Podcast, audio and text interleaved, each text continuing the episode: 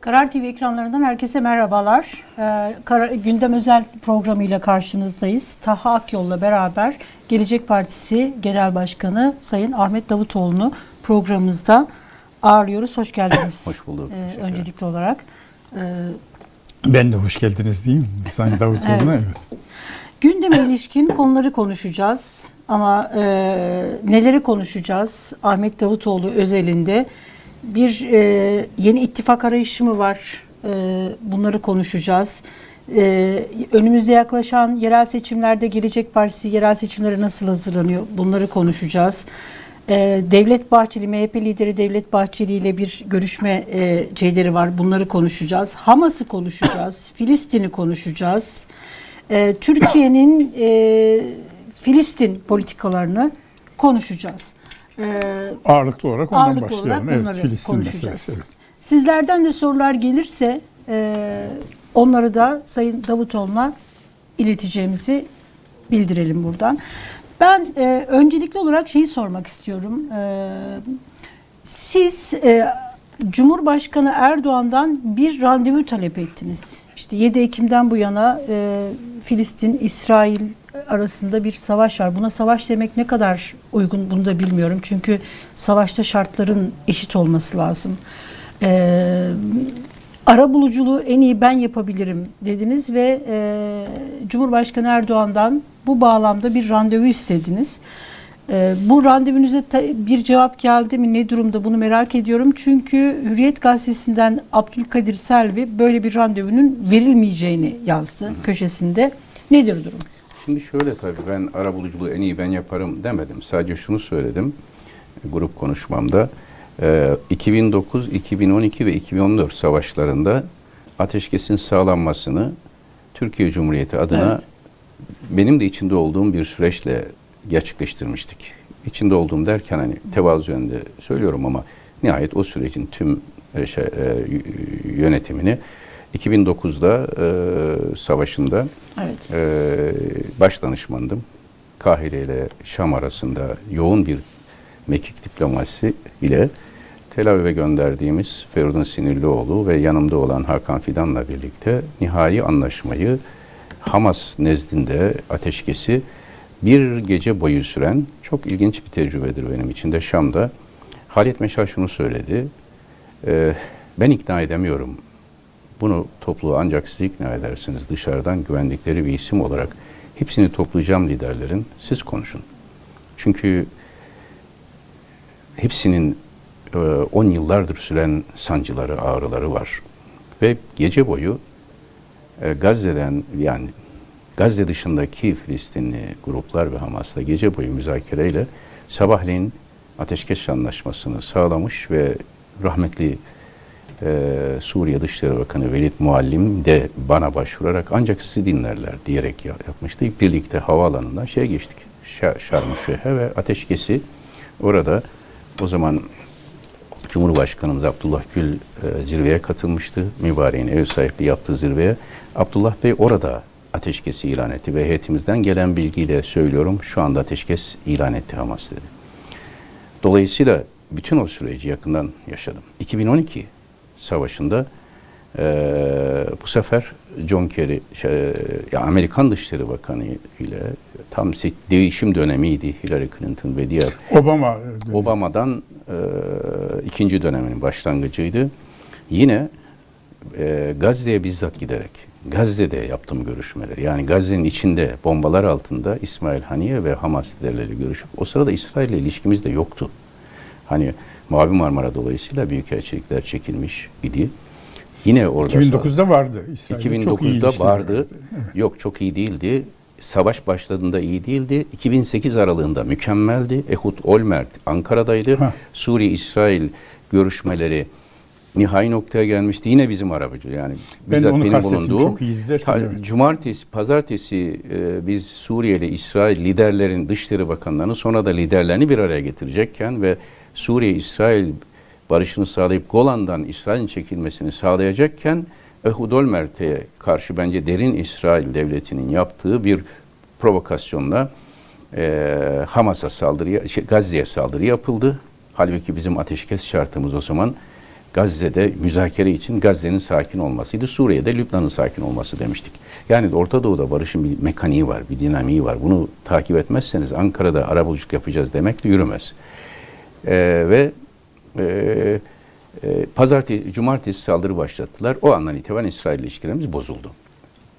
Ee, 2012'de Gazze'nin içinde ve dışında fiilen arabuluculuk yaparak bir ateşkes sağlanmasını temin 2014'te ise e, John Kerry, e, ha- şey e, Halit bin Atiye, Katar Dışişleri Bakanı ve benim üçümüzün Paris'te yaptığı toplantılarda sağladık.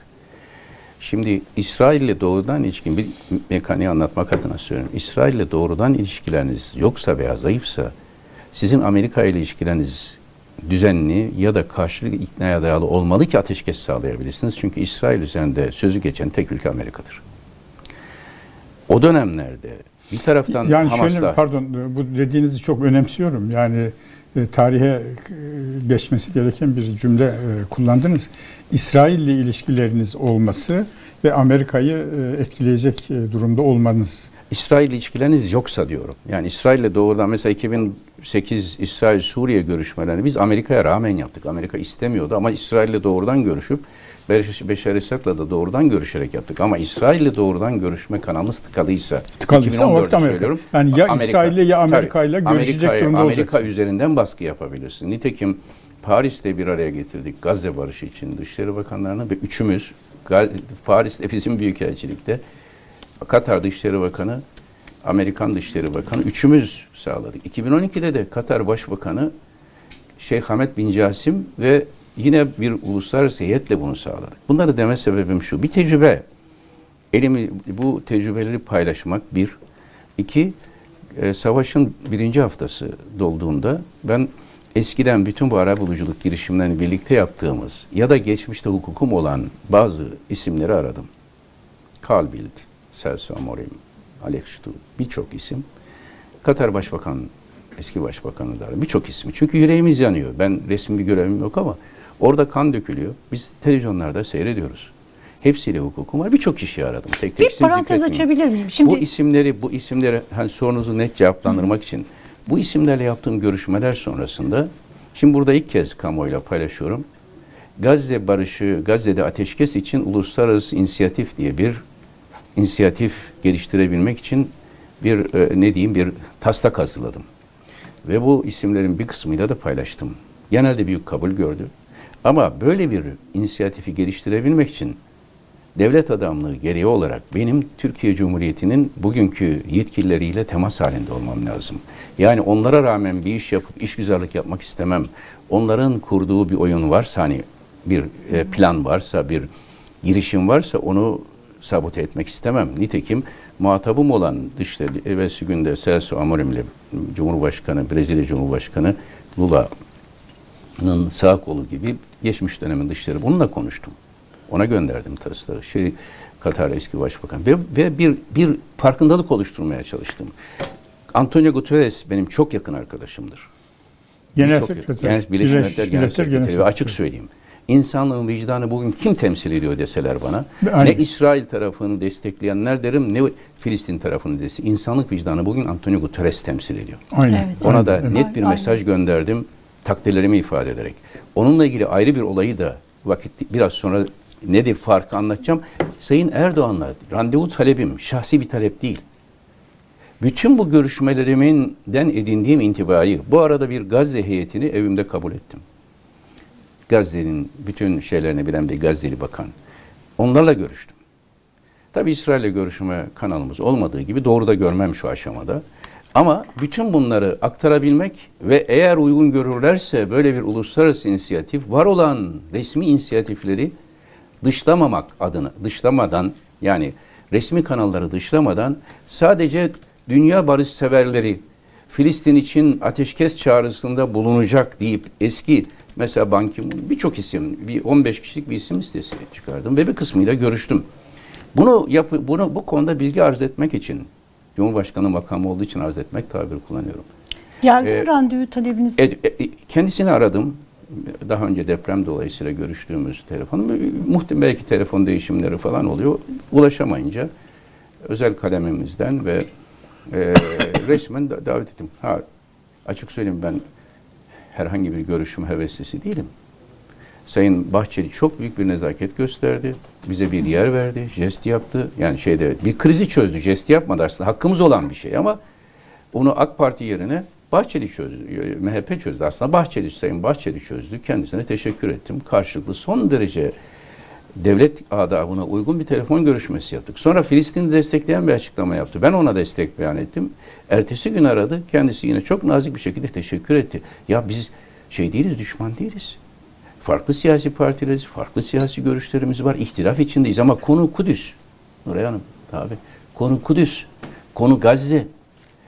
Her an çocuklar ölürken ben yine ne- nefsimi gerekirse ayaklar altına alır her şeyi yaparım ve e, gereken fedakarlığı da yaparım.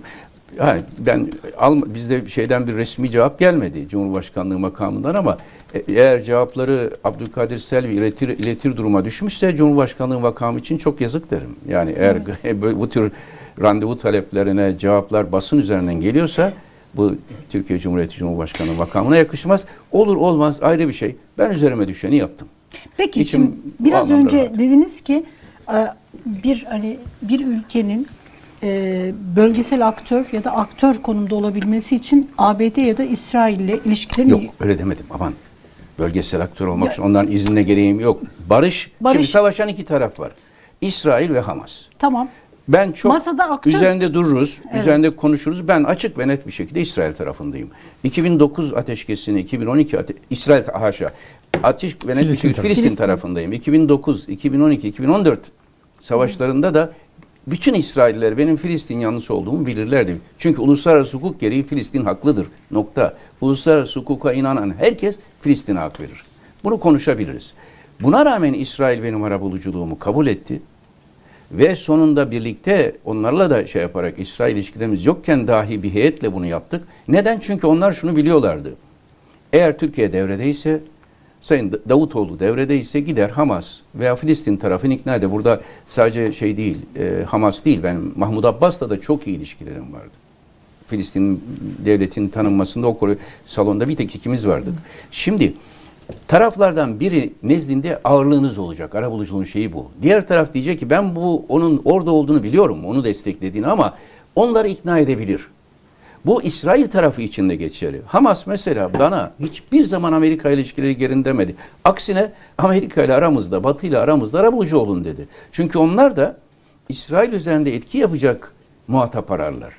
Şimdi ortada böyle bir çatışma varken eğer İsrail ile ilişkileriniz yoksa, zayıfsa onu ikna edecek tek güç Amerika Birleşik Devletleri'dir diyorum ve 2014 barışını sağlarken John Kerry ile birlikte çalıştık diyorum. Bu yanlış bir şey değil. Asla şu değil.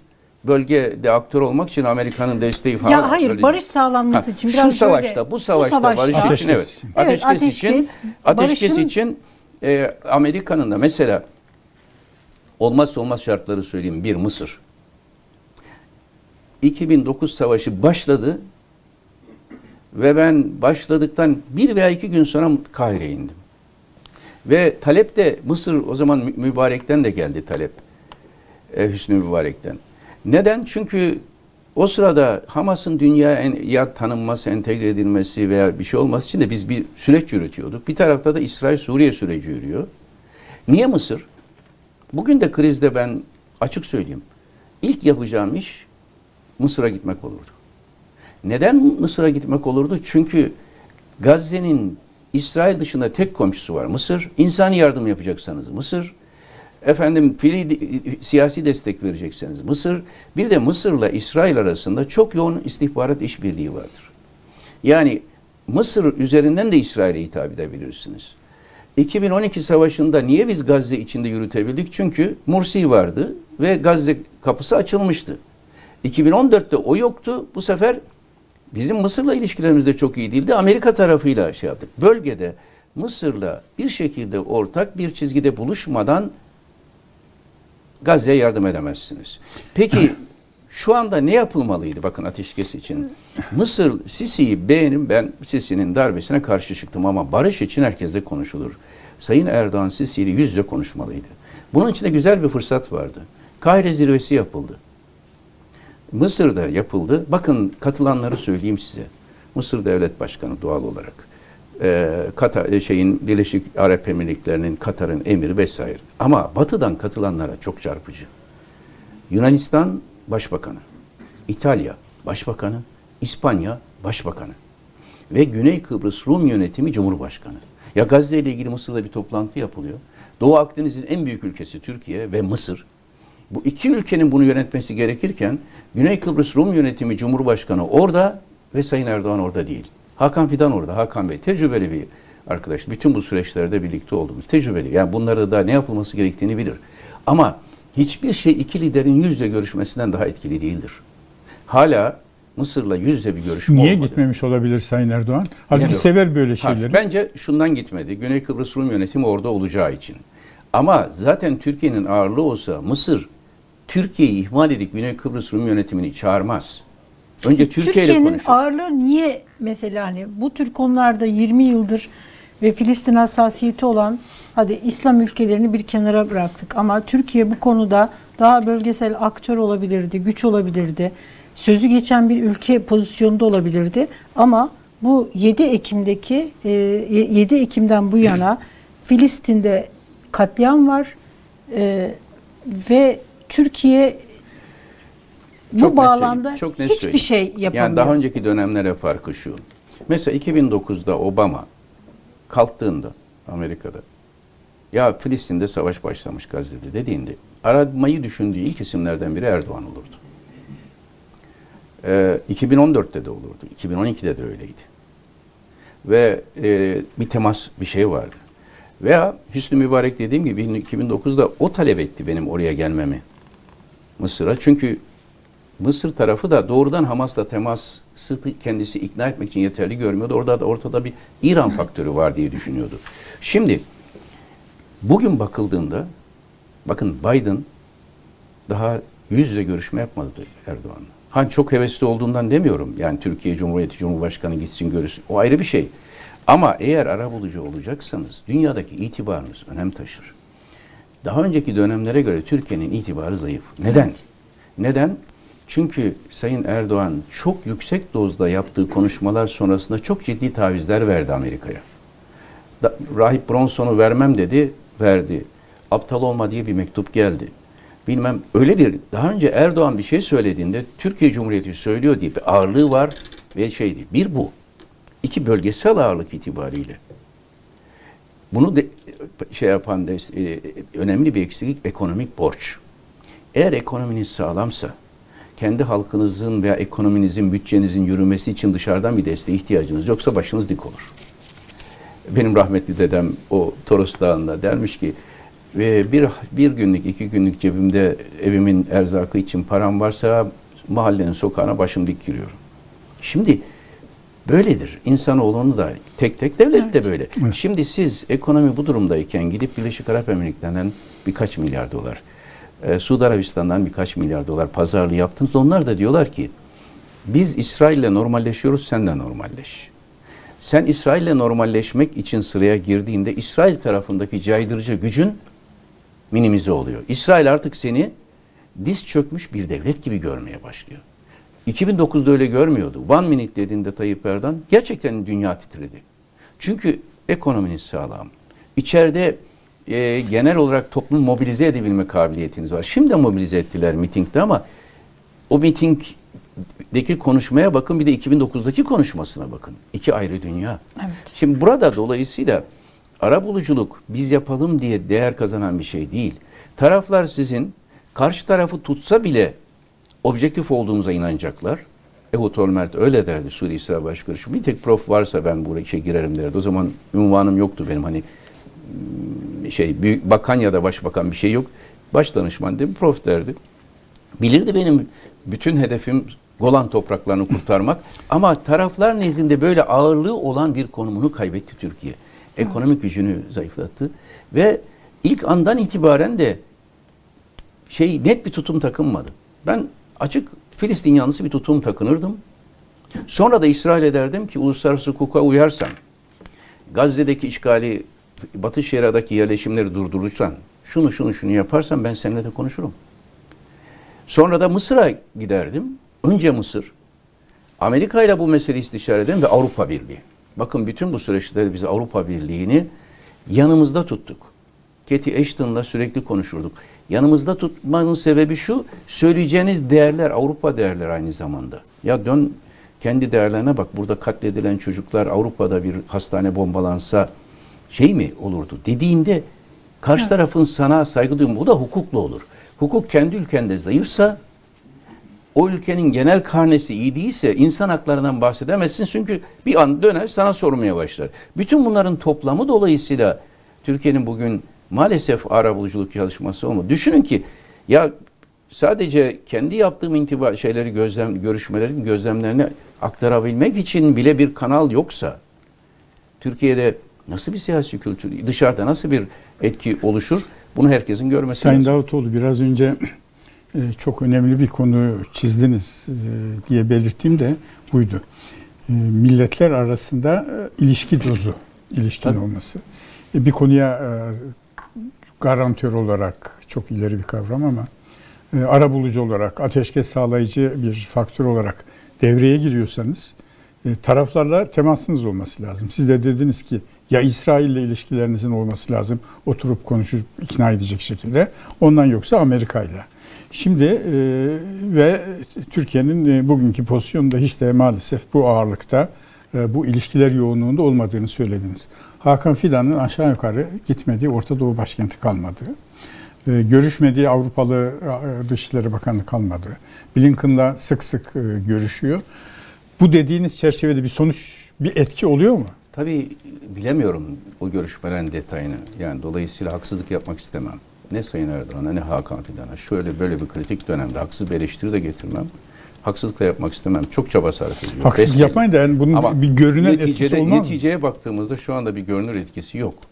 Çünkü burada sadece Dışişleri Bakanı değil, ülkenin toptan yani Cumhurbaşkanı, o zaman Başbakan, e, mesela 2009'da Sayın Erdoğan Başbakandı, Ankara'daydı ve İsrail'e sert tepkiler veriyordu, haklı tepkilerdi. Çünkü bir anda barış yapacağız derken, iki gün sonra barış yapılacak derken ortalık patladı. Bir tarafta Sayın e, Cumhurbaşkanımız Abdullah Gül Şarmüşşeh'te zirvedeydi. Bir tarafta ben baş danışmandım bir şeyim yani bu anlamda bakan ama alanda herkes benim görüşmelerimi takip ediyordu. Sarkozy Şam'a geleceği zaman sizin baş danışman bizimle birlikte olsun Avrupa Birliği'ne karşı olan Sarko- yani bizim üyeliğimize karşı olan Sarkozy Cumhurbaşkanı Başbakan Erdoğan arayıp ben Şam'a gidiyorum Avrupa Birliği dönem başkanı olarak. Sizin baş danışmanınızın etkisini biliyorum Şam'da ve Hamas nezdinde. Benim heyetimde olabilir mi? Avrupa heyetinde dedi. Sarkozy Ve gittik, Fransa tabii. Cumhurbaşkanı sizi Cumhurbaşkanı. istedi öyle Tabii mi? heyeti, Avrupa heyetinde. Çok ilginç bir hatıradır. Sayın Erdoğan da bana da sordu. Ne der? Olur dedim. Hem de güzel bir görün şey olur. Ve ben gittim.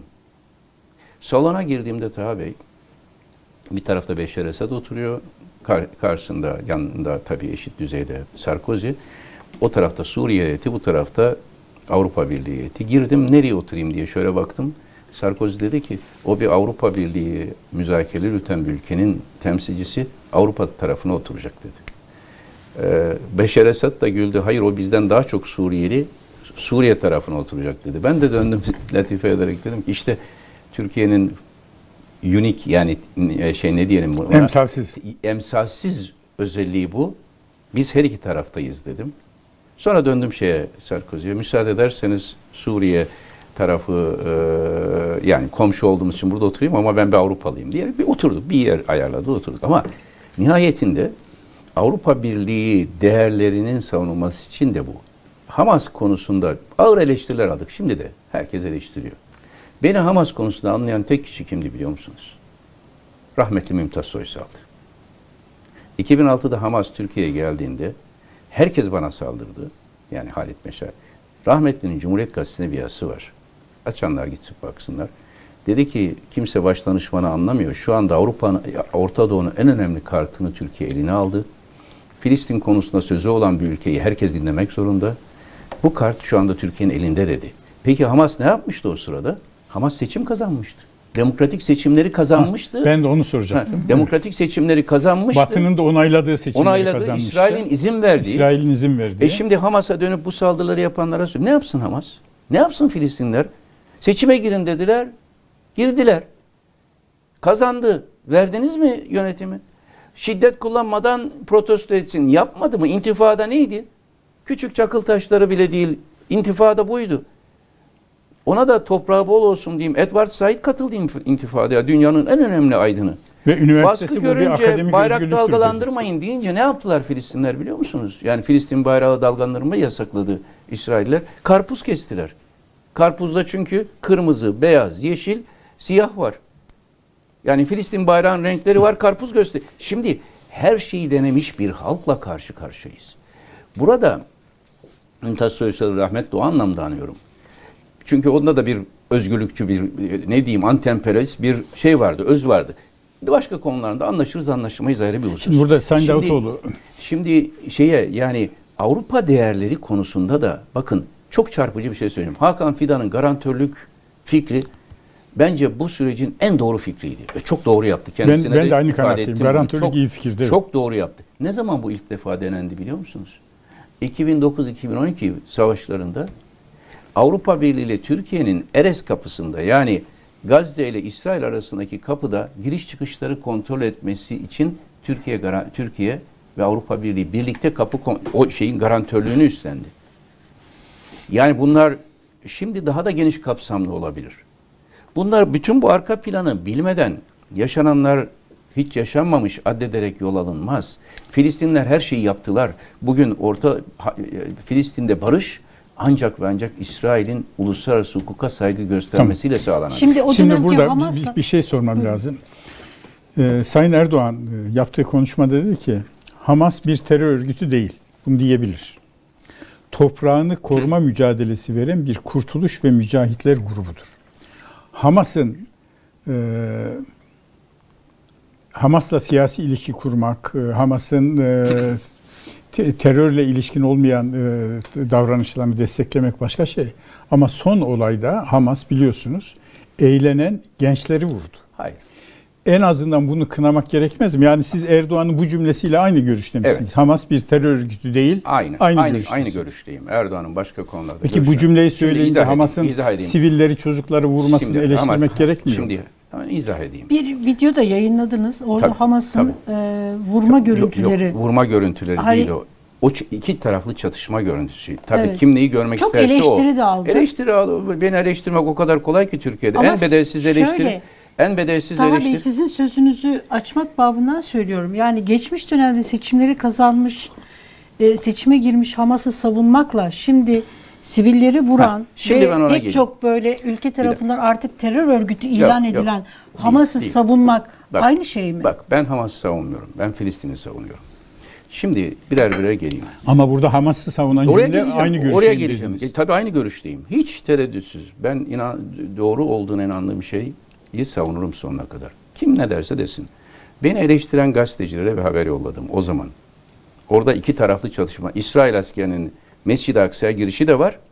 Hamas'ın çatışması da var. Şöyle bir Şimdi- şey de var Sayın şimdi- Davutoğlu. Şimdi mesela çok özür diliyorum. Şimdi orada yani hani zamanlama manidar sözünü çok sevmem ama Hamas'ın bu saldırısının zamanlaması gerçekten manidar şimdi- değil miydi? şimdi çok manidar. hiçbir şey yok. Bir normalleşme çabası varken Seni- sizin için hiçbir şey yok. Sizin siz İstanbul'da oturan Nuray Hanım olarak söylemiyorum. İstanbul'da oturan rahat keyfini yapan bir İstanbullu için gazeteci için hiçbir şey yok. Gazze'li çocuklara sorun bakalım hiçbir şey yok mu? Kudüs'te her gün coplanan Mescid-i Aksa'nın içine postallarla İsrail askerlerinin gör- girdiğini gören Filistinliler için hiçbir şey yok muydu acaba? Ona geleyim zamanlamaya. Ama önce şu soru önemli. Karşımıza çıkıyor. IŞİD nasıl terör örgütüyse Hamas da terör örgütüdür. Bunu söyleyen İsrail yanlısı biri değilse ne Orta Doğu olaylarını biliyor ne de tarih biliyor.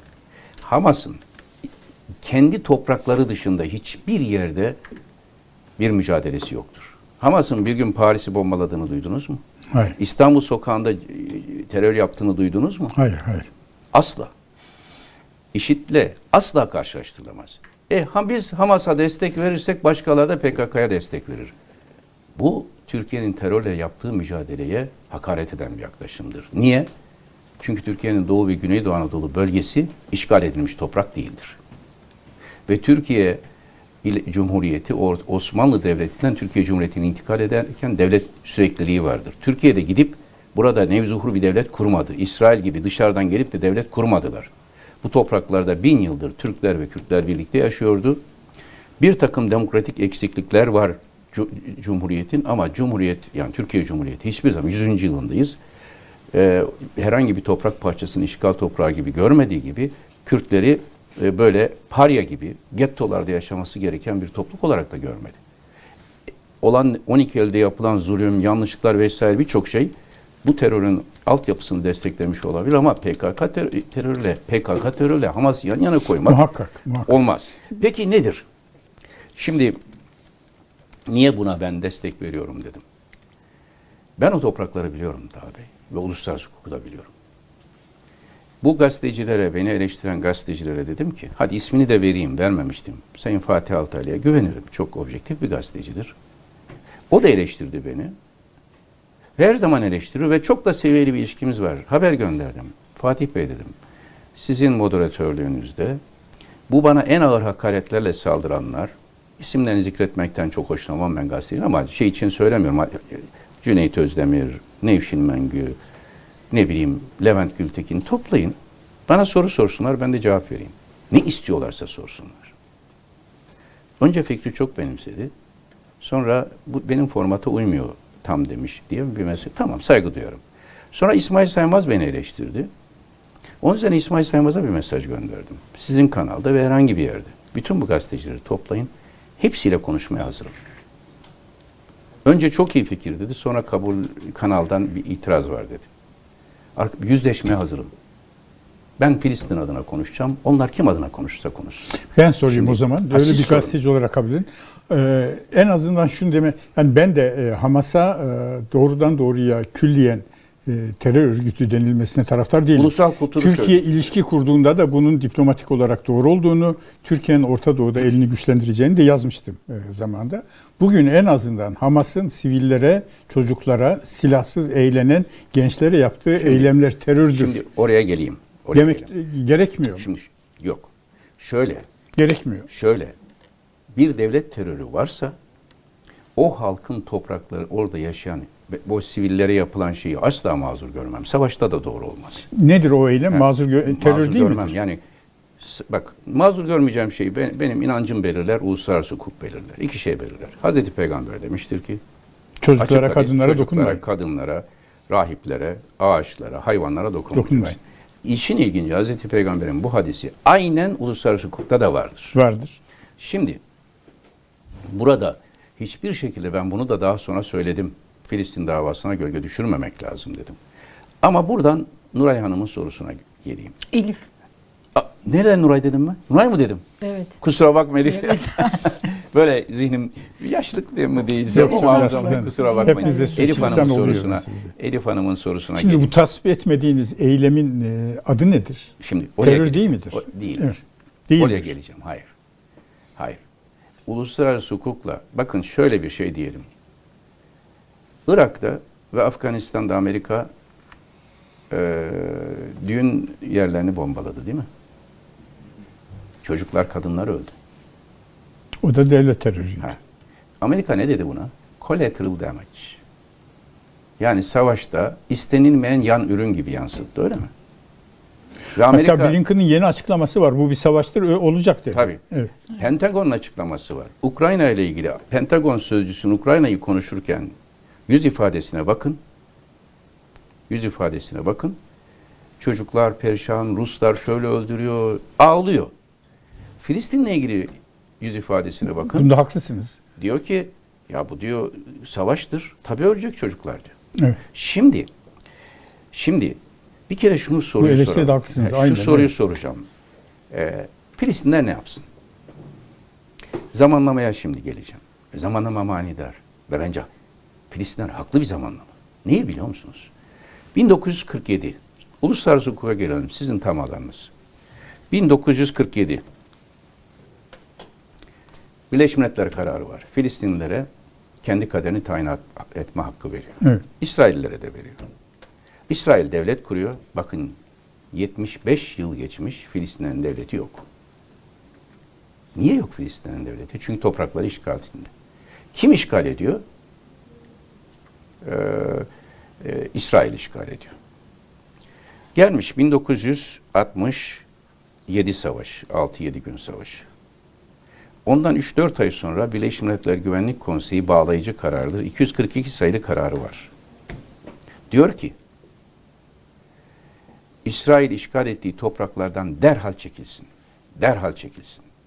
Karar bu yani. Evet. evet. 56 yıl geçmiş. O gün doğanlar bugün 56 yaşında. Filistin'in ka- kade- kaderini tayin etme hakkının verildiği gün doğanlar bugün 75 yaşında. Ve o halk, o çocuklar diyor ki bir Filistinli, bugün savaşanların babaları, hepsi babaları ve anneleri öldürülmüş yetim çocuklar. Gazze'de olanlar Türkiye'ye gelir mi diye bir, biri bir soru sordu bana bir programda. Gelemezler. Çünkü Gazze'li çocuklar Gazze'de doğar, Gazze'de ölür. Ben o çocukları gördüm. Burada oturup keyif yap- yaptığı yerden İsrail Dışişleri Bakanı'nın WhatsApp grubundan mesajlar alarak yayın yapmak kolay. Git bakalım. İnsan, bakın Müslüman kimliğimle konuşmuyorum. O kimlik bana has bir kimliktir. E, Mescid-i Aksa ile vesaire bunlar kutsaldır. Türk kimliğine konuş. O kimlik de bana has bir kimliktir. Benim dedem o cephelerde savaştı. Oralar öyle uzak topraklar falan değil. Stratejik kimliğimle de konuşmuyorum. Filistin meselesine ilgisi olmayan, geçen grupta söyledim. Ya, yanımızdaki ya- e, iki bina ötede ahşap binada yangın var.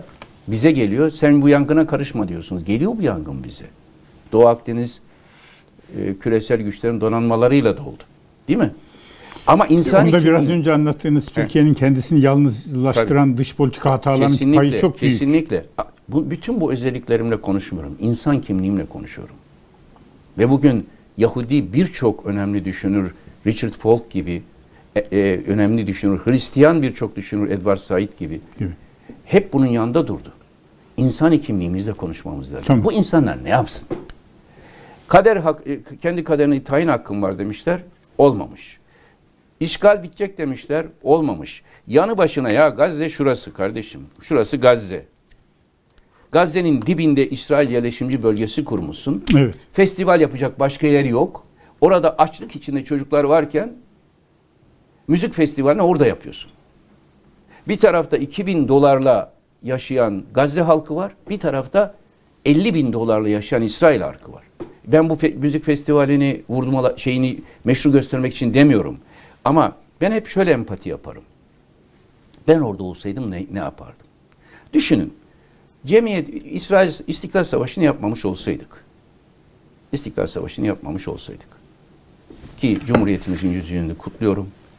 Gazi Mustafa Kemal Atatürk ve bütün silah arkadaşlarını da rahmetle anıyorum.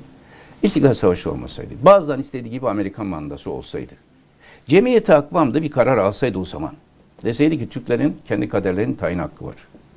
75 yıl Anadolu Amerikan mandasında veya İngiliz sömürgesinde kalsaydı, Sonra Anadolu'nun bir takım yerlerini Yunanlar işgal etti. Onlar orada kalacak. Yerleşimcileri de getirecekler, oraya yerleştirecekler deselerdi. Ve İzmir ve civarı ve Ege yerleşimcilerle dolmuş olsaydı siz Yozgat'ta ne hissederdiniz? Ben Konya'da ne hissederdim? Ne hissederdim? Ve, ve biz o işgal altında doğmuş olsaydık babalarımız Amerikan veya İngiliz uçaklarına bombalanmış olsaydı ne hissederdik? Konya'nın yanı başına bir yerleşimci koyup orada da eğlence yapsalardı ya da Yozgat'ın ne hissederdik de abi? Bir empati bu. Peki neden şimdi? İsrail tarafına da empati yapacağım. Neden şimdi biliyor musunuz? Tam da bunu izah ediyorum. Elif Hanım bakın sorunuza cevaben söylüyorum. Aylardır Türk kamuoyuna yansımıyor. Ben her gün izliyorum. Her cuma namazında Mescid-i Aksa'ya Evet. İsrail postallarıyla giriyor.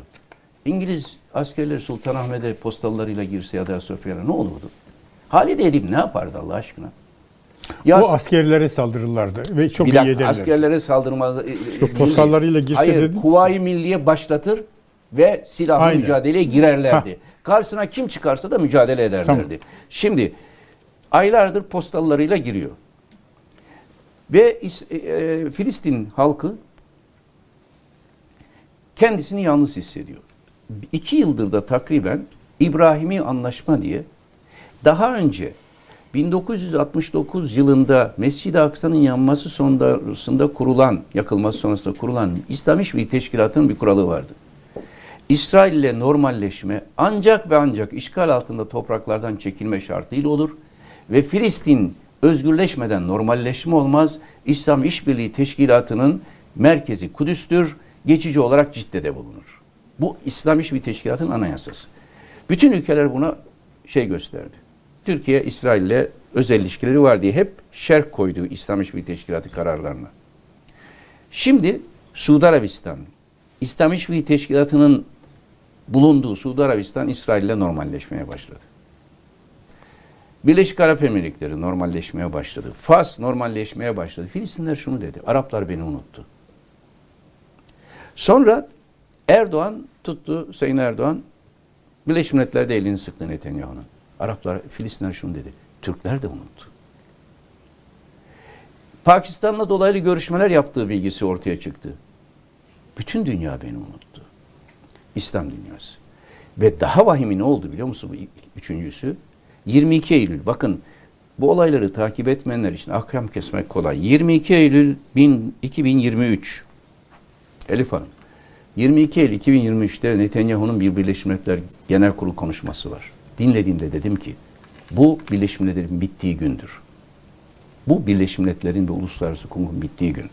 Netanyahu çıktı, bir harita gösterdi. Evet. 1948'de şöyleydik dedi. 1948'de şöyleydik dediği harita bütün Filistin'i de İsrail toprağı gösteren bir harita. 1948'de öyle değildiniz. 1948'de siz Yahudilerin toplam Filistin'deki toprağı yüzde altıydı. Yüzde altıydı. Sonra da bir başka harita gösterdi. Şimdi dedi etrafımızda Araplar hep düşmandı şimdi dost olmaya başladık sayıyor Suudi Arabistan Birleşik ve bir hat ile Türkiye'yi bypass eden o meşhur Hindistan baharat yolu haritasını gösterdi. Bu nedir biliyor musunuz? Bu bile Filistin halkına şunu demektir. Ben sana savaş ilan ettim, kazandım. Sen artık tarihte de yoksun, coğrafyada da yoksun. Düşünün ki bir haritada, dünya haritasında Türkiye yok. Ne hissedersiniz Taha Bey? Ne hissedersiniz? Hani niye her şey sakin dediniz Elif Hanım? Sakin miydi Filistinler için? Sonra Ahmet Bey Yetmedi. bu anlattıklarınız Filistin halkının haklı e, Tamam. duygularını çok iyi izah ediyor. Tamam. Ama e, Türkiye'de fedai bir ülke değil. Türkiye Türkiye'nin kendi demiyorum. güvenliği Aa bak şunu söyleyeyim. Türkiye'nin güvenliğine en büyük tehdit yayılmacı tehditlerin başında yayılmacı İsrail politikaları gelir. İşaya kehanetleri nedir biliyor musunuz? biliyorum, çok iyi biliyorum. Nete- ben Kur'an-ı Kerim'den bir ayet okusam, Sayın Erdoğan okusa, bir Müslüman lider okusa siyasal İslamcı oluyor. Netanyahu okudu. Siyasal Netanyahu İslamcı okudu, okudu. evet. Okudu Tevrat'tan. Nedir o biliyor musunuz? Arz-ı Mevut'tur. Arz-ı Mevut neresidir? Dicle'dir, Fırat'tır. Ya adam şunu söylüyor açıkça. Ben diyor tarihin kutsal kitabın bana öğrettiği, bana vaat ettiği yerleri alacağım diyor. Ve karşıma çıkanları çocuklarına kadar öldüreceğim diyor. Yani bizim Güneydoğu'da alacak. E, ona soracaksınız. Yani Ve bu işaret bunu önlemenin yolu Türkiye'nin gelişmiş güçlü bir ülke olması. Bunu önle- Şimdiden Arapların Bak- yapmadığı şeyleri bak- Türkiye'nin Arapların yap Türkiye bakın valla tarih bilincine sahip olan birisi için ben bende Bu yok şey- Yok diyorsun. hayır sizde onu demiyorum. Sizin için demiyorum. Asla sizin kitaplarınızı da eserinizde biliyorum. Asla Ta- benim benim için tarih bilinci farklı olur, başkası için farklı olur. Ama benim tarih bilincim öyle söylemiyor. Bir, benim ta- şeyim coğrafya, jeopolitik işte son grup konuşmasında söyledim. Yan yana duran ahşap evler gibiyiz biz. Siz diyorsunuz ki, siz demeyeyim yani bunu söyleyen insanlar, iki adım, üç adım ötedeki evden bize ne? Orası yansın. Orası zaten vaktinde dedeleri de bana ihanet etmişti. İhanet ettiğimi etmediğim ayrı bir soru. Ama ya o yangın buraya gelecek. Niye Gazze sebebiyle Amerika'nın ne ilişkisi var da donanması Gazze önünde? Çin'in ne ilişkisi varsa donanması Gazze önünde? Onlar niye bu Arap bu mesele İsrail'in meselesi demiyor? İngiliz kraliyet donanmasının ne işi var Gazze önünde? Be- Besbelli. Peki, E o zaman Besbelli. o zaman yani şunu diyebilir miyiz biz? Ga- bütün donanmalar Doğu Akdeniz, Türkiye'nin hayat alanıdır Doğu Akdeniz'e gelecek. Biz ise bu meseleye bu meseleye bigane kalacağız. Bırakmazlar. Bigane değil, bi- E bigane ne diyeceğiz? değil. Ne yapacağız peki? Ya- Yani, yani şimdi- İsrail haklı mı diyeceğiz? Diyemeyeceğimize göre ne diyeceğiz? Yani ben diyorum ki e, İsrail'in haksızlığı hepimiz yazıyoruz, çiziyoruz yıllardan beri e, bu konuyu. İsrail'in emperyalist, işgalci, ırkçı, bugünün e, nazi metotlarını uygulayan bir devlet olduğu belli. E, Filistinlerin yerden göğe kadar haklı oldukları belli. Fakat e, kendileri bunlar gençleri, eğlenen gençleri bile öldürüyorlar diye takdim edilebilecek bir eylem yaptıklarında bunun sonucunda daha fazla Peki- kaybı uğruyorlar. peki siz- E, bu savaştan Ben- ben- ben e, bu, şimdi- bu savaştan Gazze küçülerek çıkacak bu Hayır. yüreklerimizi yakmıyor Bak, mu? hayır. Şimdi İsrail tarafına geçeyim. Ben iki tarafı da dinliyorum. İsrail radyosunu dinledim. Ve bütün onların İbranice şehrinde çevirtiyorum. İsrail radyosunda bu eğlencede olan yani o bölgede olan görgü tanıklarının ifadeleri var. Bakın İsrail radyosunda. Şimdi biraz İsrail'e değineyim. Bırakalım Filistin'i anlattık. Diyor ki görgü tanığı Filistinliler girdiler. Bir kere Filistinlerin oradaki eğlenceyle falan alakası yok. Yani şey anlamda oraya bir saldırı değil bu. Oraya planlanmış bir saldırı değil. Ben saldırıyı savunmak için de demiyorum. Ama bu sahipsiz bırakılan halkın kendini savunma hakkından bahsediyorum. Ha, Ha, Kendini şimdi- savunma hakkı E, muhakkak ama bakın ama o kend- saldırıyı siz de savunmuyorsunuz. Hayır. Onu şimdi geleceğim ona. Ee, kendini savunma hakkı toprağını savunma hakkıdır. Kudüs işgal altında oldukça her Filistin'in İsrail'le mücadele etme hakkı vardır. Tamam. Nerede nasıl şartta olursa mücadele eder. Yani Yörük Aliye'ye şunu demezdin. Sen e, köyüne gelmemiş ki ne karışıyorsun? İstanbul işgal altında. Efendim e, Rıdvan Hoca'ya ya e, şey değil Rıdvan Hoca'nın verdiği mesaj ne Kahramanmaraş'ta? Bu bayrak buradayken ben size cuma namazı kıldırmam. Ne demek bu? Git savaş. Ne bulursan bul savaş. Bugün de Mescid-i Aksa'nın üstünde şeyinde İsrail bayrağı giriyor biliyor musunuz? Şimdi yani keşke Araplar bir Kuvayi Milli örgütlenmesi yapsalar. Bu bir Arap mes- Sakarya zaferi kazansalar. Filistinli kardeşlerimiz Bu- bu- bu- keşke bir Sakarya bak- zaferi kazansalar ama Bey. her girdikleri mücadeleden İsrail haklı hayır, çıkıyor. hayır İsrail haklı falan değil. Haklı değil. Güçlü İsrail Kazan- kazanç. kazanç Hayır, bakın şimdi kazanç Haklı değil. çıkmadı anlatacağım onu. Ama şunu söyleyeyim. Hala Arap meselesi olarak görüyoruz bunu. Blinken ne dedi? Ben buraya bir Yahudi olarak geldim dedi değil mi? Blinken bunu dediğince çağdaş, modern, evrensel oluyor. Değil, ben güçlü, Müslüman güçlü. olarak Mescid-i Aksa'ya sahip çıkıyorum dedi. bahsediyorum. Güç dengesini Blinken bilmiyor mu? Ya güçlü olduğu için öyle konuşuyor. Yani Meydan biz güçlenene okuyor. kadar Mescid-i Aksa İsrail'de kalabilir öyle mi? Hayır. E o zaman Oraya asker gönderip biz mi savunacağız? bakın Macaristan da bunu söyledi. Macaristan besbelli bir şey yani. Şimdi- Kim olduğu belli Tamam. Macaristan. Şimdi şunu bir kere önce tespit edelim. Ee, bu niye şimdi İsrail tarafını? Bu şey görgü tanı diyor ki İsrail radyosu size göndereyim şeylerini. E, dö- dökümünü de ses kaydını da. Filistinliler bizden kimse öldürmedi. Müzik e, o festivale katılanlardan. Ne zaman öldü katılanlar biliyor musunuz diyor. Filistinler bizi aldılar bir kenarda tuttular. İsrail polisi müdahale ettiğinde karşılıklı çatışmalar, İsrail askeri gelip müdahale ettiğinde karşılıklı çatışmalarla arada kalanlar öldürüldü. Buna rağmen ben o kadın e, kom- kamyonlarda gösterin bunları falan hem karşıyım hem bunu kınadığımı da ifade ettim her yerde. Fakat İsrail tarafındaki psikoloji yine az takip edilen bir şey. Cumartesi gecesi yani evesi gece tam biz Cumhuriyet Bayramı'na hazırlanırken e, Benjamin Netanyahu'nun bir televizyon konuşması var. Bir tweet attı. Ve dedi ki ben dahil bütün askeri yetkililer bunun hesabını vereceğiz. Ve bana dedi hem de Savunma Bakanı e, ile e, Galant ile savunma şey, savaş kabinesi üyesi Gantz'ın olduğu basın toplantısından sonra ve kıyamet koptu İsrail'de. İsrail son dönemin en büyük travmasını yaşıyor. O çok kudretli, çok büyük e, istihbarat, güçlü istihbarat örgütü ve olağanüstü savaş kapasitesi olan İsrail karizmayı çizdirdi. Şöyle düşünülüyor efendim bunlar zayıf vesaire. Toplam İsrail'in asker kaybı bakın sivil demiyorum, asker kaybı 6-7 gün savaşlarının neredeyse ulaştı. Keşke olmasaydı. Keşke hiçbir savaş yaşanmasaydı. Ama İsrail şu anda en aşırı e, İtamer Ben Gvir gibi en aşırı bakandan Lapid gibi en ılımlı muhafaza e, şey e, lidere kadar daha liberal lidere kadar herkes Netanyahu'yu eleştiriyor. Neden eleştiriyor? Çünkü İsrail'de de şu psikoloji hakim oldu. Empati yaparak söylüyorum.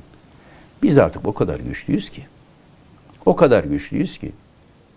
Araplarla da Türklerle de normalleşiyoruz. Artık vakti geldi. Bütün Filistin topraklarını ilhak edeceğiz. Harita o anlama geliyor. Aşırı özgüven bütün milletler için tehlikelidir. Aynen İbn Haldun'un Çok doğru söylüyorsunuz. İbn Aşırı Haldun- bütün, bütün milletler, milletler için için tehlikelidir. tehlikelidir. Evet. Çünkü tedbir almazsınız. Nasıl olsa ezdim geçtim dersiniz. Nasıl olsa onu destekleyecek olanlar benim önümde sıraya girdiler. Hepsi birer birer benim elimi sıkıyorlar. Ben o eli sıkmam diyenler sıkıyor. Ne oldu biliyor musunuz? Buradan daha bilimsel bir şey söyleyeyim. İbn Haldun asabiyesi işliyor İsrail'de şu anda. İlk kurucu nesil Şimon Perez ile, Golda Meir ile vesairesi asabiyenin en yüksek olduğu hırsla girdiler İsrail'e, yerleştiler. Ve o asabiye ile Arap asabiyesini yendiler, doğru. Çünkü o Arap asabiyesi de ya bu topraklarda ne olacak gelir şu kadar Yahudi falan. Onlar kaybetti. İkinci nesil 73 savaşından itibaren yerleşmiş bir İsrail devletini korumaya çalıştı. Üçüncü nesil ise şimdiki İsrailliler küstahça bir özgüvenle dünyaya meydan okuyup nasıl olsa arkamda Amerika var. İşte hepsi sıraya girdiler. Birer birer gittiler. Bu toprakları artık hakimi benim demeye başladı. Ve burnunun dibindeki Gazze'yi ihmal etti. Şimdi öyle diyorlar. Diyor ki şey ben şit yani İsrail özel intelijansiyası istihbaratı bana hiçbir bilgi vermedi diyor Netanyahu. Cumartesi gecesi dedi bunu. Askeri yetkililer bana bilgi vermedi dedi. Bunun üzerine Gantz, kabine savaş bakanı, cumartesi günü sert bir açıklama yaptı. Sorumlusu sensin Netanyahu dedi. Kendi bakanı. Böyle bir açıklama yapamazsın dedi. Gece birde tweet attı. Birkaç saat sonra tweet'i çekti ve özür diledi Netanyahu. Neden biliyor musunuz? Çünkü onlar da biliyorlar bir gün bunlar savaş suçları mahkemesine çıkacak. İnşallah. Çıkacaklar. İki, oraya çıkmazlarsa İsrail içinde bu İsrailli vatandaşların ölümünden sorumlu olacak olan ihmal ve özellikle de şu anda İs- Filistin elindeki İsrailli rehinelerin öldürülmesinden sorumlu olarak İsrail mahkemelerinde yargılanacaklar. Bu korkuyla suçu birbirlerine atıyor. O şeye e, Gazze'ye su vermem, ekmek vermem falan diye konuşan bakan e, Galant e, Netanyahu'yu suçluyor. Netanyahu onu suçluyor ve İsrail içinde de bir hercümerç var. Şu nereye gideceğinden ben kaygılıyım. Bakın şunu söyleyeyim. Burada Tabii. hissiyatımı hissiyatımla ya ben hissiyatımla konuşmuyorum Taha Bey, Elif Hanım. Yani şöyle anlaş zannet. Davutoğlu zaten Filistin yanında. Hayır, uluslararası hukuk diliyle konuşuyorum. 47'de verilen söz tutulmamış. Bunun üzerine Filistin Kurtuluş Örgütü kurulmuş 67 işgalinden sonra. Filistin Kurtuluş Örgütü bir gün Hamaslara dedim ki ya şu barış görüşü şeylerini başlatın. Bir şekilde bir barış olsun. Dedi ki peki dedi bizim garantörümüz kim olacak? O, o 2009'da Filistin Kurtuluş Örgütü Yasir Arafat Allah rahmet eylesin arkasında Mahmud Abbas Münih'te ter- şey yaptı saldırdı. Münih olimpiyatlarında Evet. saldırdı. Hamas'ın böyle bir operasyonu var mı? Hayır yok. yok. Şimdi Filistin Kurtuluş Örgütü barışçıl. Münih olimpiyatlarına terör diyorsunuz. Hayır bak doğru yani o, o bence doğru bir şey değil. Dışarıda bir terör olayı doğru bir şey değil. Yani dışarıda o işten vebali olmayan insanlara dönük saldırının hiçbir uluslararası hukuk karşılığı yoktur. Ben onu görmem. Ama kendi topraklarını savunan insanların hakkına saygı gösteririm. Peki diyor ki Hamas da şeyler o da bu ateşkese ikna etmeye çalışırken dedi biz sizin samimiyetinize inanıyoruz. Yarın İsrail'le barış yapsak. Bakın FK, Yasser Arafat yaptı. Tarih 1993. Yir- o zaman 25 yıl geçti demişti. Şimdi 30 ot- yıl geçti. 30. Peki nerede Filistin devleti? O silahları bıraktı. Anlaşma yaptı ve Filistin Kurtuluş Örgütü barışçıl bir siyasi parti oldu. Peki Filistin devleti kuruldu mu? Biz silahı bırakırsak kurulacağından nasıl emin olabileceğiz? Haksızlar mı bu soruyu sormakta? Evet. Sonra 19 2012 28 Kasım bakın 30 Kasım 28 Kasım Filistin devleti Mahmud Abbas'la birlikte biz Evet. gittik Birleşmiş Milletler Genel Kurulu'nda Filistin devletini devlet olarak tanıttı, ta- tanındı. Filistin devleti devlet olarak tanındı. Genel kurulda tanındı. Genel kurulda 138 oyla 9 o- hayır oyu vardı, 14 çekimser vardı. Ve o salonda Filistin devleti adına e, Mahmud Abbas'tan başka konuşan bir bendim. İsrail adına da Kanada konuştu. Evet. Ve şimdi Filistin devletinin bayrağı Birleşmiş Milletler'de dalgalanıyor. 2015'te e, başbakan olarak gittiğimde o bayrağı birlikte göndere çekmiştik.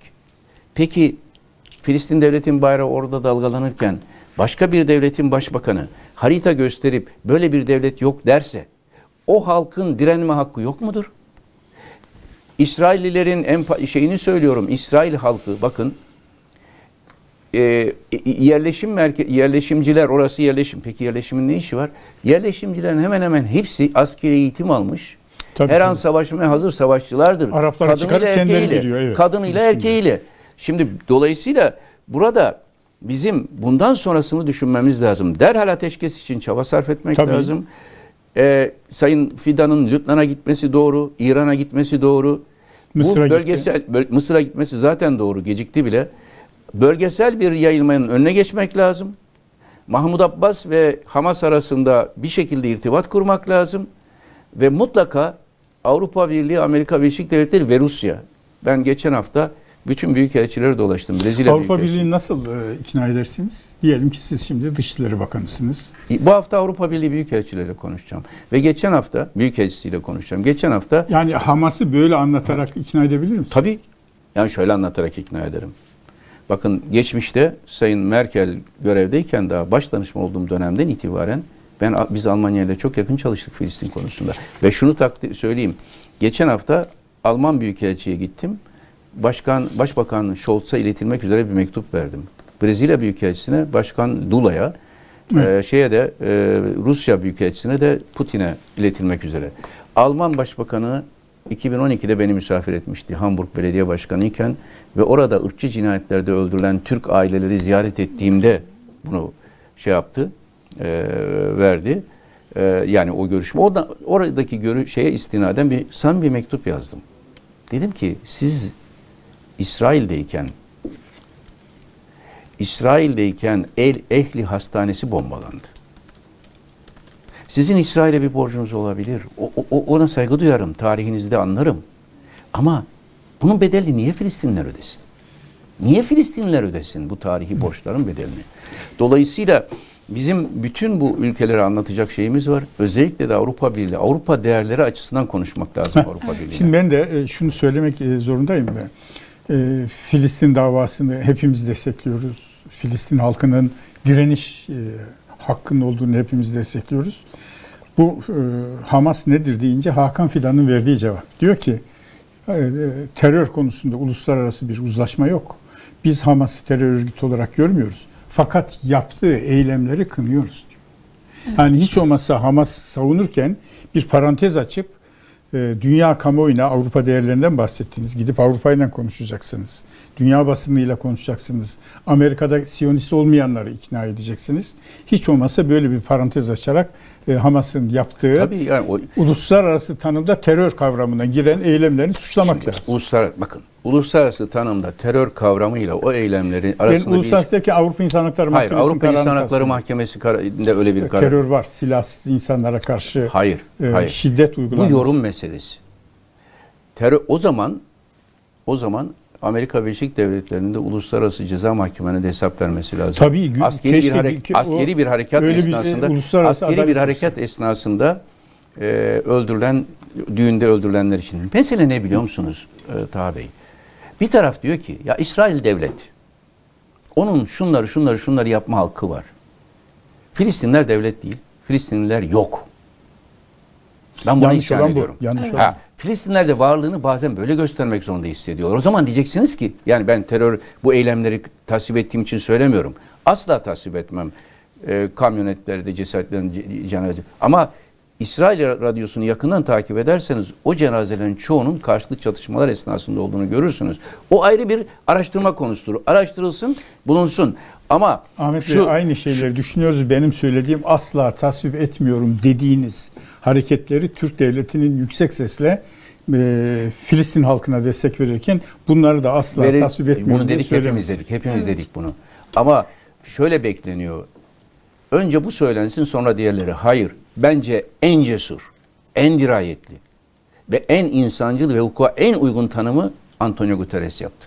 Bu olaylar boşlukta olmuyor dedi. Dostluk olmuyor dedi. Ha, bu olaylar boşlukta olmuyor. Ama onun sırtında yükü yok. Türkiye Olmaz biraz- olur mu? Yani Olmaz olur mu? Türkiye- Birleşmiş Milletler Genel Sekreteriz. Türkiye'nin sırtında tarihin yükü var. Onu söylüyorum. Ha, Hayır, tabii. tarihin yükü var Türkiye'nin ama bir yükü daha taraftan ağır, da onun için dikkatli ağır olmalı. yani ilişkiler zaten hani zorlu bir süre. E, şey biraz Elif Hanım bu yük, bu yük, bu yük, bu yük 2009'da da vardı. Biz Hamas'ta ama konuştuk. 2009'da 2012'de de vardı. 2014'te de 2009'da vardı. Türkiye güç daha güçlü bir konumdaydı. E, o zaman güçlü olacaksınız. evet. Ha, tamam. Evet, güçlü konuda- olacaksınız. evet. Ama Şimdi e, İsrail- bura- buradan hareketle e, o boşluğu doğuran şey yarın İsrail topraklardan çekilsin. Birleşmiş Milletler kararlarını uygulasın. Ondan sonra eylem Tabii, ondan tabii, sonra tabii, yapılacak her eylem ben de doğru görmem. Ama o topraklardan çekil. Birleşmiş Milletler kararlarına herkes uymak zorunda. Bir tek İsrail istisna. Yani deniyor ki İsrail seçkin bir millet. Bu haklı bir devlet. Sen orada köle gibi yaşayacaksın. Ya sen bunu diyebilirsin de Gazze'li yaşamaz köle gibi. Ben söyleyeyim. Gazze'lileri boşaltacaklarmış. O olacakmış, bu olacakmış. Yapamazlar. Çünkü o halk 75 o acıyla Gazze direniyor. O acıyla Batı yaşıyor. Şeria direniyor. Ve Gazze'de e, 2014 savaşının olduğu tepenin adı neydi biliyor musunuz? Şucaiye Tepesi.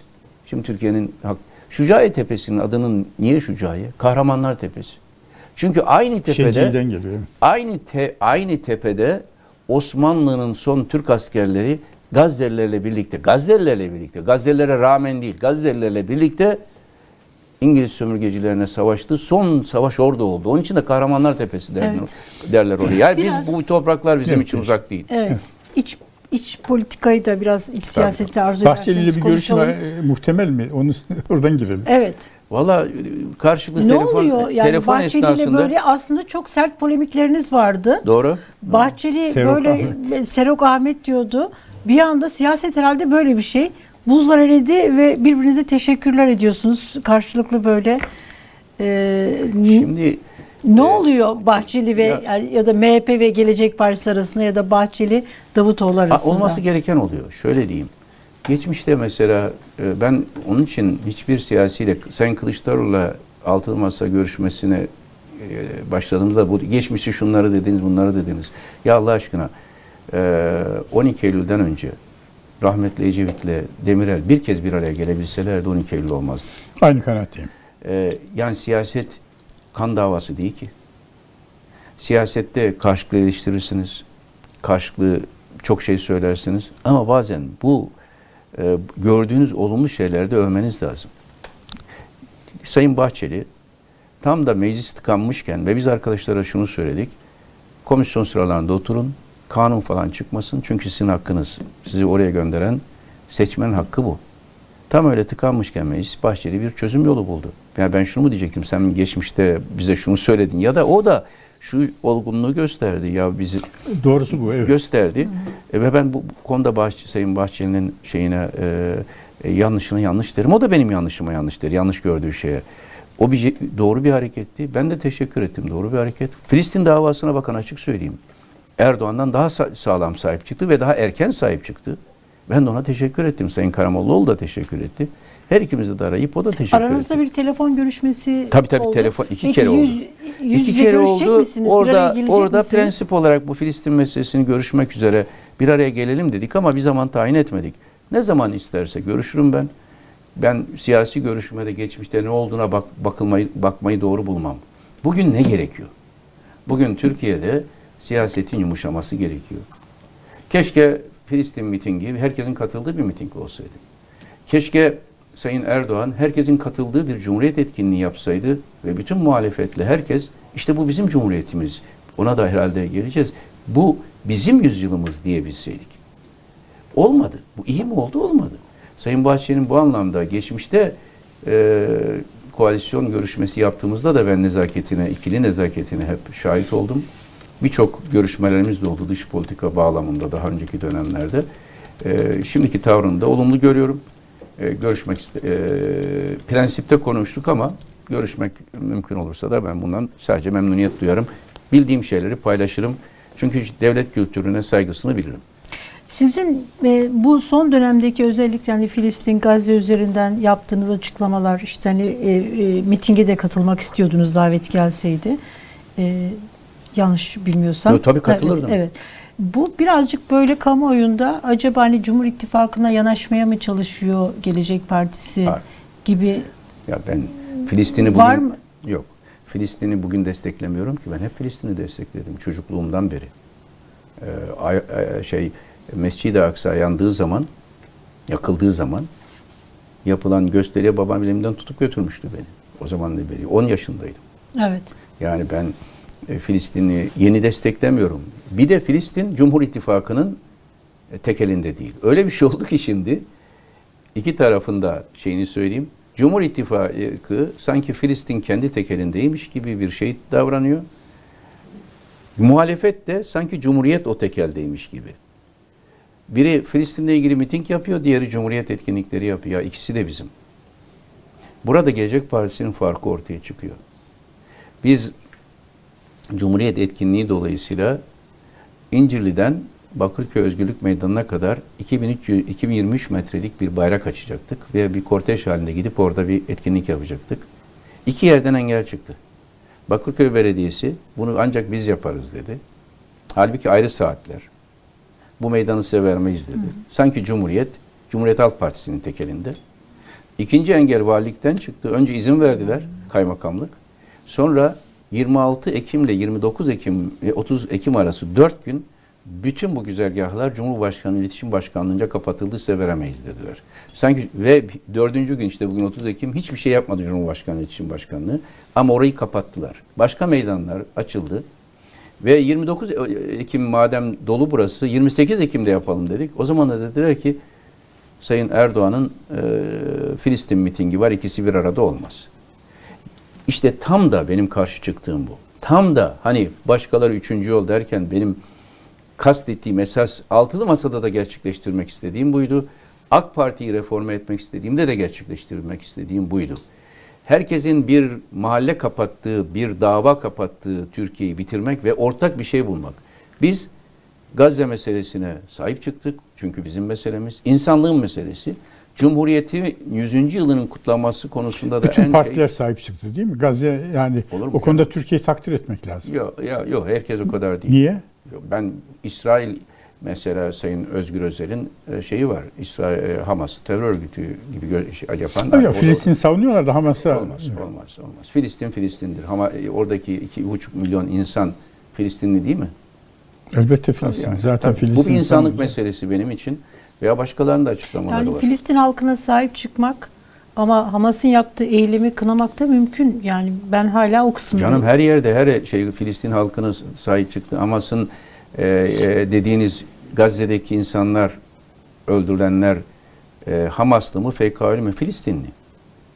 Yani bunu hala ya bu noktada e, Hamas intifada yaptı. Dünya sahip çıktı mı? Hamas İsrail'in onayı izni Amerika'nın desteğiyle seçime girdi. Ben dedi siyasi parti olacağım. Bana alan açın. Kabul ettiler mi? Yani bu konuda işte Evet. zaten ayrıldığımız yer bu. Ben Filistin'de işgal bitene kadar kimliğine bakmam. Hamas'mış, e, FK'ymış, Hristiyanmış, Müslümanmış hiç bakmam. Filistin'de işgal bitene kadar anti-emperyalist, sömürgeci, anti-sömürgeci mücadele e, başarı ulaşana kadar onların yanındayım. Mahmut Abbas'ın da yanındayım. Kim mücadele ediyor? Ha İsrail bu denklemden çıkmak istiyorsa ve sadece ben değil bakın vicdanlı Yahudi örgütler kongrede gösteri yaptılar ya. Ya Türkiye'dekiler Kongre bari onlar girerek kadar gösteri tabii, yaptılar, evet. bari onlar kadar bir e, şey saygı göstersinler Filistin halkının var olma hakkına ya. Evet. Böyle şey olmaz. On, küçücük bir alana ve e, geçen meclis konuşmamı eğer izlemediyseniz bilmiyorum gönderirim deşifre olarak. Üç şehir kuşatmasını anlattım. Böyle anlatmayınca genellikle bir terör örgütü bir devlete karşı savaşıyor. Yok böyle bir şey. Bir, Stalingrad savunması. Bir şehir beş buçuk ay direndi Hitler'in ordularına. Evet. Biz orada olsaydık kimin yanında olurduk? Ve Jirkov, Rus general şunu söyledi. Volga'dan gerisi yok. Gazze'nin Volga'sı da yok ya. İki, Sarayova, Saraybosna savunması.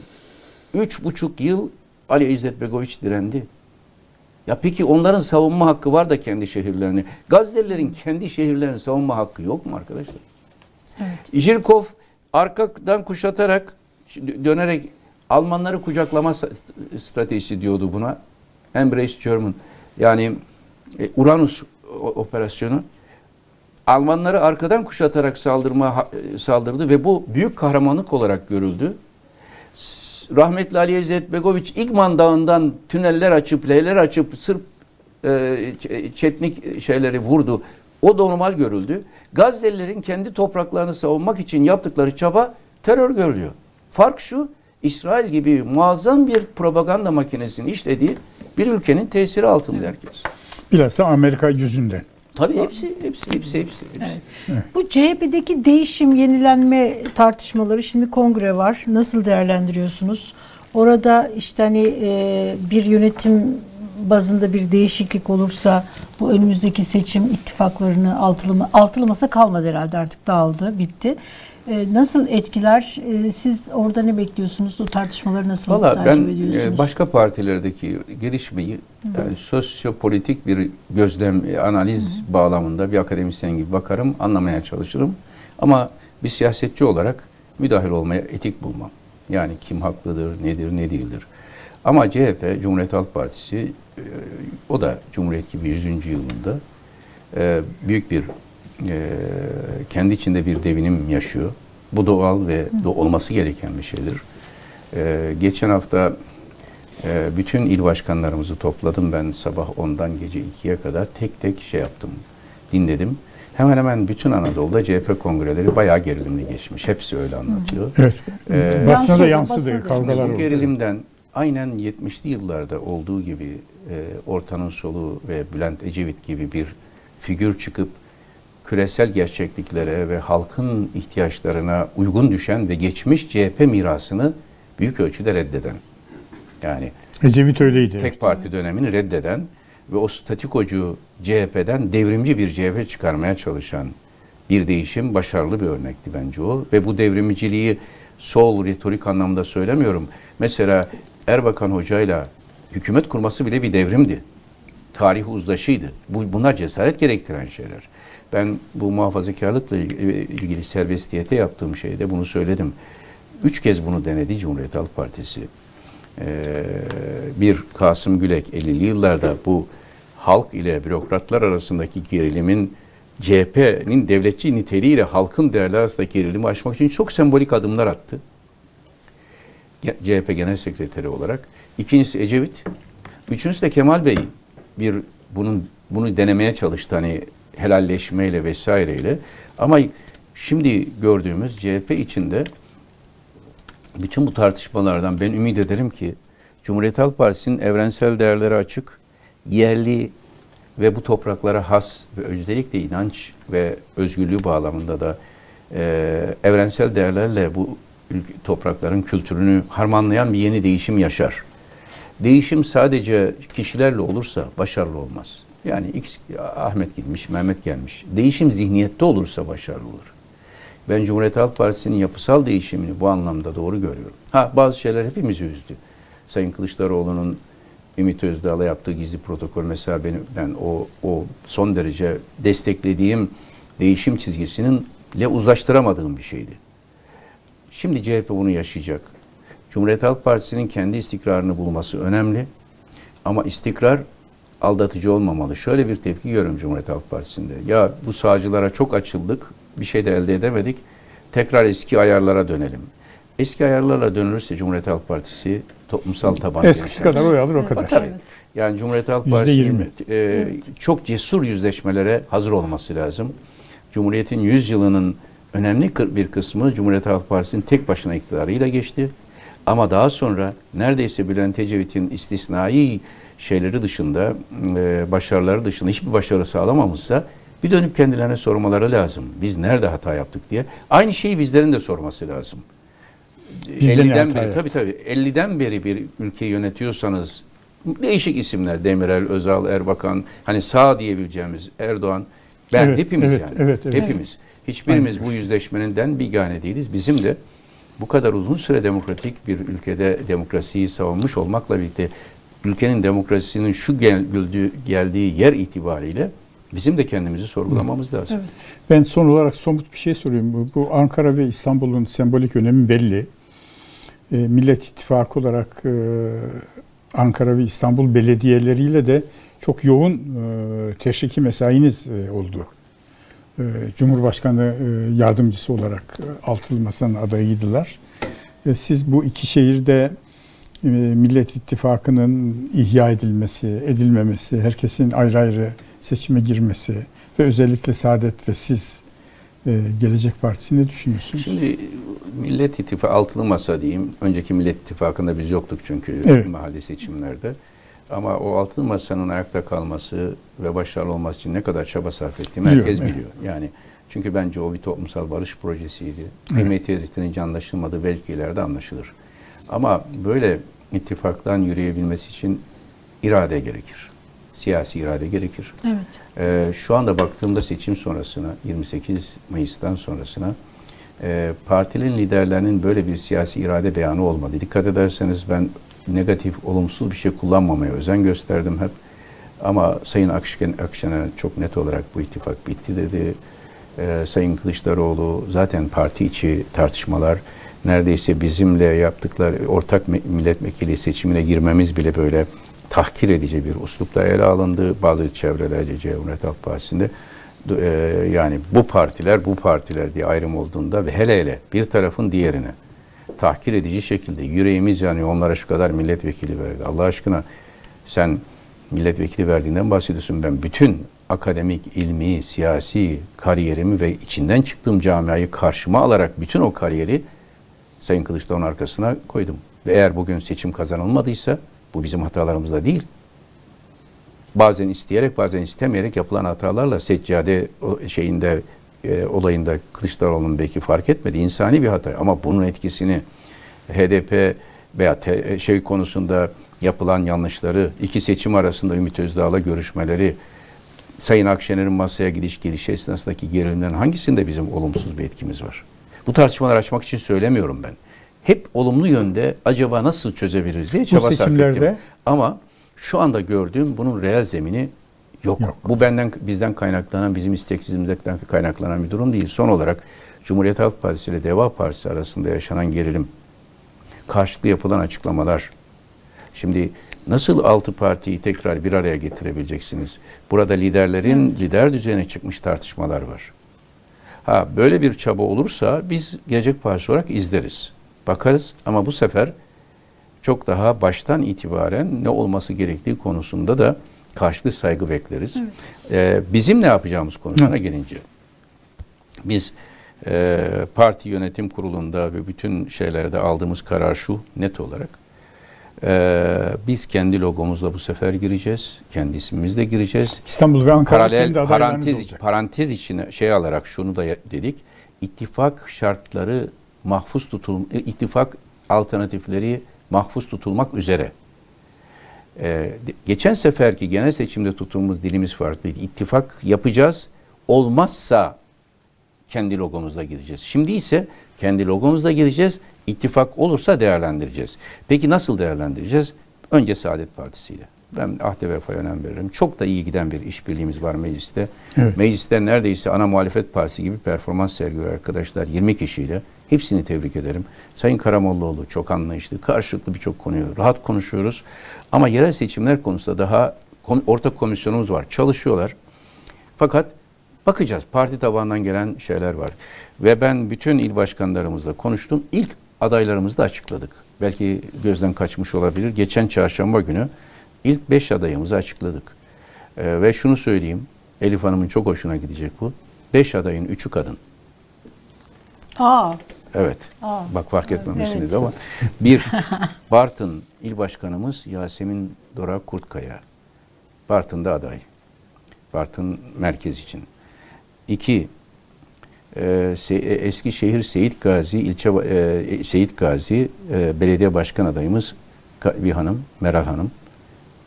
Eskişehir Kadın Kolları Başkanımız. Üç, Keskin ilçe başkanımız Şevap Hanım çok tecrübeli daha önce de seçimlere girmiş çıkmış.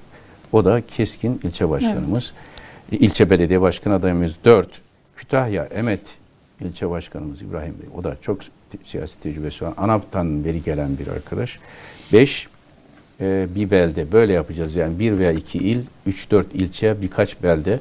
Beş, Osmaniye eski adıyla Tüysüz ama şimdi adıyla Türkmenköy'ü beldesinin e, adayı da Ökkeş Bey. Beş adayı açıkladık. Bunu da ben Sayın e, Karamollaoğlu'na söyledim. Yani buralarda sizin adaylarınız varsa önceden konuşacağız. Mümkünse iki adayı göstermeyeceğiz parti. Ha İstanbul ve Ankara. Önce bu çalışmaları yapacağız. Gelişmelerde bakacağız çıkabilecek adaylara. Ama prensip olarak her iki ilde de aday çıkarabiliriz Saadet Partisi ile birlikte. Ama diğer partiler bizimle uzlaşmak, konuşmak isterlerse de buna açığız. evet. Peki teşekkürler. hayırlısı olsun diyelim e, o halde. Şimdi bir izleyicimiz şey yaptı ben de gülümsedim. E, bu Millet İttifakı'nın altılı masayı konuşurken on binlerce sayfalık metinler hazırlıklar ne olacak? Tarih kaydı. Gitti. e, Ben bunlara çok önem veririm biliyor musunuz? Bugün Gitti mesela hepsi. yok gitti falan değil, gitmedi. Bakın Tanzimat Fermanı e, çok kısa bir metindir. Ama Tanzimat Fermanı ile birlikte yapılan devlet reformlarını alsanız binlerce sayfa tutar. Sonraki devlet kültürünün, aklının oluşmasında etkilidir. E, Türkiye Büyük Millet Meclisi kayıtlarına, şeylerine bakın. E, ciltler dolusudur. Evet. Gitti zannedilir ama bir gün açarsınız o kayıttan bir yere bakarsınız ve yakalarsınız. Bu çok önemli bir tecrübeydi. Keşke başarılı olsaydı. Onların her birinin de her parti kendisine mal edebilir ama parlamenter sistemle ilgili ilk modeli biz açıkladık 8 Kasım 2020'de. Evet. Ee, diğer partiler de açıkladı. Bunlar bir müktesebat oluştururlar. Ben müktesebat kavramına çok önem veririm. Yani zihninizde, elinizde oluşturduğunuz birikimin tümü. Ben onların kaybolduğu kanaatinde değilim. Ee, ama sosyal medya böyle e, çok kısa metinlere e, ayarlı olduğu için e, onlar e, öyle düşünebilir. Bunlar tarihte gereken Yok hani yeri alır. altılı seçim kazanılamadı heba oldu o kadar çalışma anlamında. Yani heba olmaması söylenmiş. için ben şahsi olarak ben bu konuda açık söyleyeyim üzüldüm ama sorumluluk hissetmedim. Çünkü gereken her şeyi yaptığımı herkes şahit. Evet. Aa, olmayacaksa da zorla insanları bir yerde tutmanın anlamı yok. Bir de hepimizin de eee, şey olmak yani dinlemek zorunda olduğu teşkilat tabanları var. Bu yüzden de diğer partileri de ayıplamam. Yani onların da kendi teşkilatları tabanları var. Herkes bu muhasebesini yapar. Eee, şunu söyleyeyim tersi olsa biz kazansaydık da Cumhur İttifakı dağılacaktı. Bütün o hatta Cumhur İttifakı'nın temeli olan Cumhurbaşkanlığı hükümet sistemi gidecekti. Ya bu böyledir siyasette. Evet. Şimdi yeni bir gün var, yeni bir dönem var. Hepimizin buna uygun davranması lazım. Evet. İnşallah bir gün ediyoruz. şartlar oluşur da e, o mutabakat metni bir hükümet programı olarak gündeme gelir. İnşallah, Çok inşallah, değerli bir inşallah, metin değil mi? Evet. Çok teşekkür ediyoruz. Rica ederim. Çok sağ Sağ olun. olun. Çok sağ olun. Ee, Evet programımızın sonuna geldik. Ee, Gündem özel yayınında Taha Akyol'la beraber e, Gelecek Partisi lideri Sayın Ahmet Davutoğlu'nu ağırladık. Bir sonraki programda görüşünceye kadar hepinize iyi günler diliyorum.